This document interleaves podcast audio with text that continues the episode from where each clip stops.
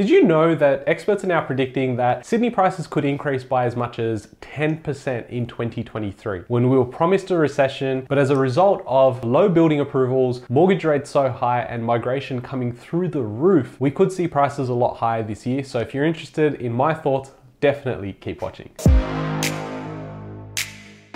Hey guys, my name is Ravi and welcome back to Personal Finance with Ravi Sharma. If you're new here, smash that subscribe button because I talk about real estate, cryptocurrency, and financial freedom. Now, if you are interested in more content, especially with my daily thoughts around everything that I talk about here, but in more detail, along with my personal strategy, then definitely join the Mastermind Patreon community. I'll leave a link in the description below so you can go check it out. There's a monthly fee. It allows you open communication between yourself and myself, and there's about 15 to 20 of us in there, so we help each other out with just upgrading our mindset, understanding what's happening in the economy, and also looking at investing tips when it comes to NFTs, crypto, as well as real estate. So definitely go check that out. Now, I definitely want to focus on a couple of things in this video. Number one is we want to focus on what's happening with overseas migration and where are they looking. It's important that we know migrants are coming to Australia, but we also want to figure out exactly where they're looking. Because if we know where they are looking to either rent or buy, that could then determine how we go and position ourselves with investing in the right suburbs and right areas. So I want to cover that off as number one. Number two, I want to cover off what's happening with building approvals and what construction companies are going through right now and forecasting for the next 12 to 18 months. If we see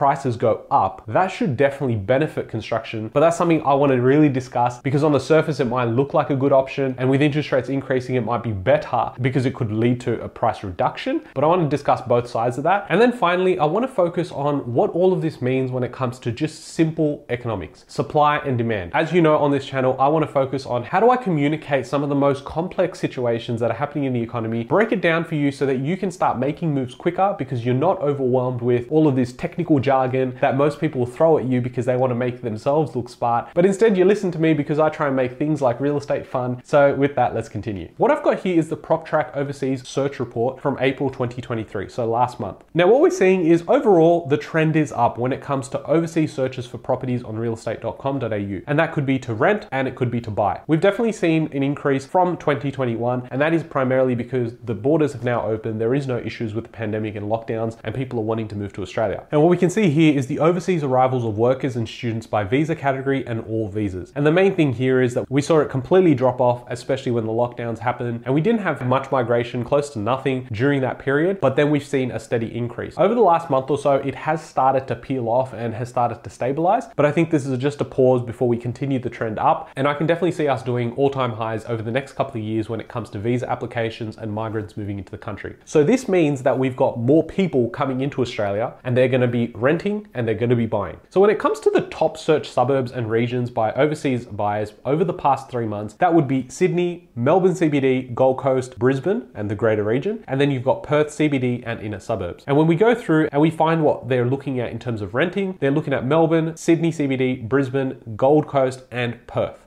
So when we're looking at buyers and renters, they're looking at about the same places. And we can dive deeper into this when we look at by country, which areas they're looking at. So we're gonna have a lot of migrants coming from India. Now, whether that's a good thing or bad thing, I'll leave that up to you. But essentially, they're looking at Melbourne, Sydney, Adelaide, Perth, and Parramatta. Um, there's no surprises there. For anyone that's outside of Sydney, Parramatta is like the hub. Um, you've got a lot of cultural backgrounds going into certain areas because it has its own little community, and that's why people go and gravitate towards that. You'll see Parramatta drop off when you start seeing it from other countries. So here, the UK, you've got Melbourne, Sydney, Perth, Gold Coast, and Brisbane, and then United States, Sydney, Melbourne, Gold Coast, Brisbane, and Perth. So you're seeing a lot of the trends being the same. China, you've got Melbourne, Sydney, Adelaide, Box Hill in Victoria, and then Brisbane City. And then people from Hong Kong go Melbourne, Sydney, Adelaide, Chatswood, and then Brisbane. So what you can see is that they've probably got family, they can do some research, and they realize they've got people they can talk to, and they like a particular area. And that's because most of their community is from that area and they feel at home. But the main thing is that we're seeing a lot of the same sort of regions popping up. And of course, this doesn't really capture the regional areas that well. And that's primarily because there's such a larger volume when it comes to demand into those capital cities. But you've also got to understand that supply and demand make sense when prices go up and prices go down. So despite most of the searches being in major capital cities, you need to realize demand might be high, but so is supply. And I've spoken about this on the channel before where you could get approvals for 30 or 40 stories of apartments and you could have multiple towers all in the same location. You don't see that in regional areas. There are some regional areas now starting to really develop. If you think about Wollongong and Newcastle, they were regional centers, uh, and over the last 10 to 15 years, there's been massive development. I see a lot of that playing out in mini capital cities, which are big regional centers, and I think that's coming in the next decade as well. So when we're starting to see headlines like this, Sydney house prices could rise by 10% this year, let's have a look as to why they're suggesting these things. Now, Sydney's house prices could rise by 10% or more this year if the market maintains its current rate of growth, which is fueled by low stock and resurgent demand, experts say. The way things are going, we could end up with a 10% rise in house prices this year, said Shane Oliver, AMP's Capital's chief economist. Sydney prices have this month, and there's probably an element of FOMO in there, particularly those who are less affected by the rate hikes. And what we've seen post pandemic is the new norm. And I had said this a couple of years ago on the channel that when we return back to a period where there's no lockdowns, we will have to adapt to the new norm. Now, we're starting to see some companies request for people to come back into work because they're working from home and they want them to occupy the offices. But the new norm is essentially seeing the divergence between the rich getting richer and the poor getting poorer. What we've seen during this time is inflation running hot. And inflation, although affects everyone, it affects those non asset owners a lot more. Because inflation is pretty much an imaginary tax, means that if you had $100,000 in your bank account, say two, three years ago, if you had 7% followed by another 7%, you've dropped about 7,000 in the first year and a little bit less than that in the second year. But with compound inflation, you probably lost closer to about 10 to 15% over the two years. So although you got told savings great, in high inflationary times, it's probably not the right move. If you look at wages, that growth hasn't really been there. CPI is so much higher. And if you've got CPI at 7%, but your raise this year was 3%, you're still behind. And that is where it's so important to get the right assets in your portfolio. Because asset prices, as you know, house prices in some areas have gone up by 50, 60, 70% over the last three years. Now we're starting to see interest rates increase and everyone's like, yes, the housing market's gonna crash. But we're already starting to see headlines where they're suggesting Sydney house prices are gonna rise by 10%. I totally believe we're gonna see a green year this year when it comes to national house prices. I think it kickstarts the next leg up. Although most people disagree with me, it's already started to happen. And it's primarily fueled by shortage of supply. So although rates have gone up and there's less people that are able to borrow, you still have significantly higher levels of demand versus the supply available. Now the supply probably would have caught up and we may have just had, you know, a sideways consolidated market here. But because of those rate hikes increasing, people aren't able to borrow as much and therefore aren't able to complete builds. You capitalize that with construction companies really suffering with all the debt that they have in their books to go out there and now purchase material that's so much higher now post COVID. You've also got a shortage of labor, so you're having to pay a little bit more. Your margins start to shrink. And that's what we can see in this next article here. Housing industry warns of grim outlook as lending curbs begin to bite.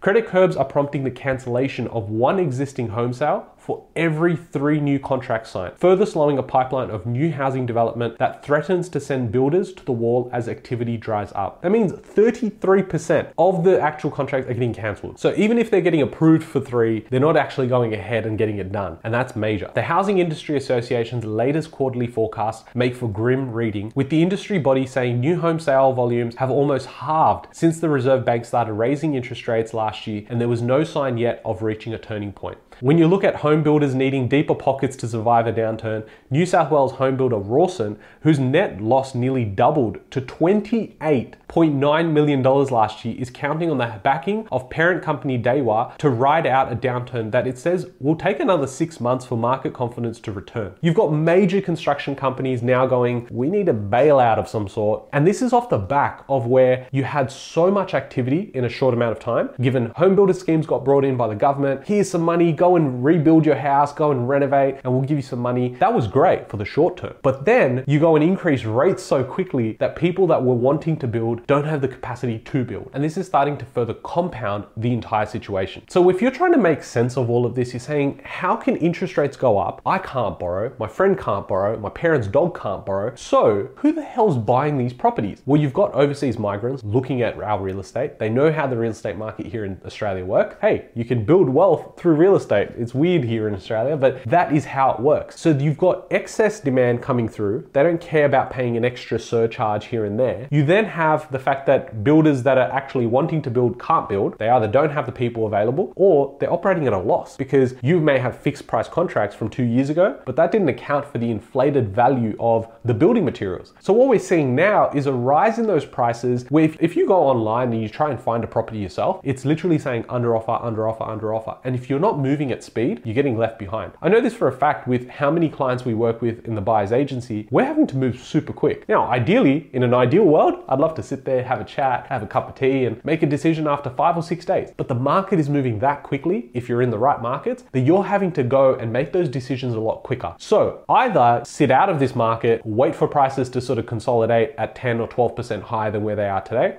on a 500k property, that's an extra 55, 60k. If you're okay with that, you can then operate at the timeline you want to operate at. If you want to change that mentality, get into the market when everyone else is getting in, but still have the research, the due diligence done, then you're to have to align yourself with people that actually do it day in, day out. Now, we offer that service as a buyer's agency. You can go check out exactly what that means with this free video. It breaks down exactly what we can do and what we've done with clients. But if you're interested in that service, there's a link in the description below. You can book a free call as well, and we'll be able to walk you through exactly what that looks like, how you're able to move at speed because we do all the research. A lot of our deals are done off market, a lot of them are pre market as well. So when the listing actually comes up, we've already done our research, we've already done our video walkthroughs, and we have property managers in those areas to be able to do those things for us as well. And we have good relationships. So if you're interested in any of that, email me or go to the website down below and check out all the free content. But I hope you guys have enjoyed this video and hopefully it makes a little bit more sense as to what actually is happening. Yes, interest rates are going up, but so are prices, and we could find ourselves in a position where rates start cutting next year. And that's going to bring a whole set of new challenges. So if you're interested in what my thoughts are when rates start cutting, both pros and cons, definitely leave me a comment down below saying rate cuts and I'll make that video for you guys. I hope you guys have enjoyed this one. I'll catch you on the next one. Thanks guys.